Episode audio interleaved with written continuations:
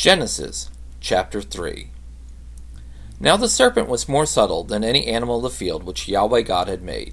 He said to the woman, Has God really said, You shall not eat of any tree of the garden? The woman said to the serpent, We may eat from fruit from the trees of the garden, but not the fruit of the tree which is in the middle of the garden.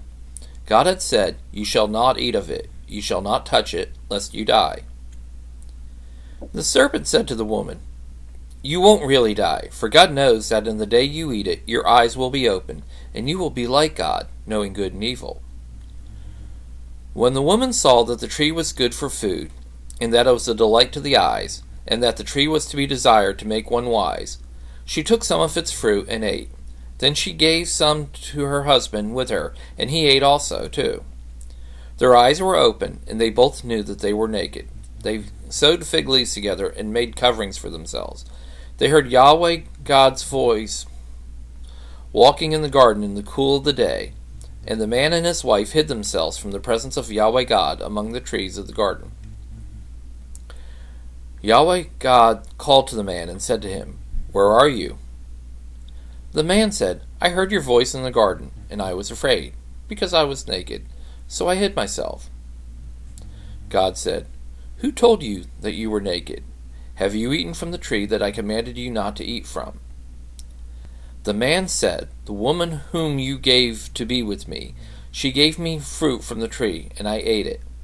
Yahweh God said to the woman, What have you done?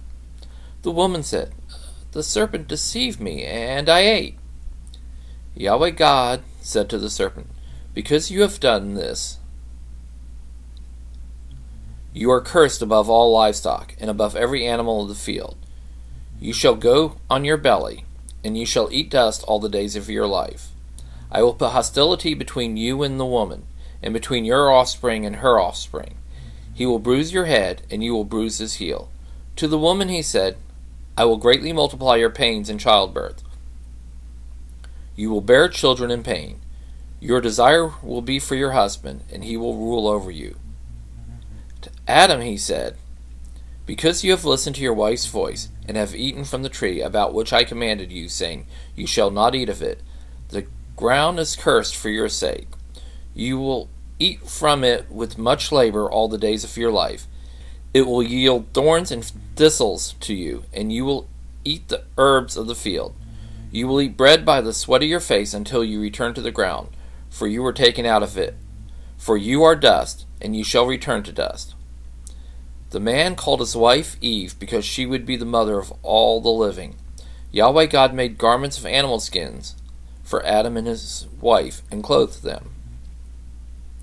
Yahweh God said, Behold, the man has become like one of us, knowing good and evil. Now lest he reach out his hand and also take of the tree of life, and eat and live forever.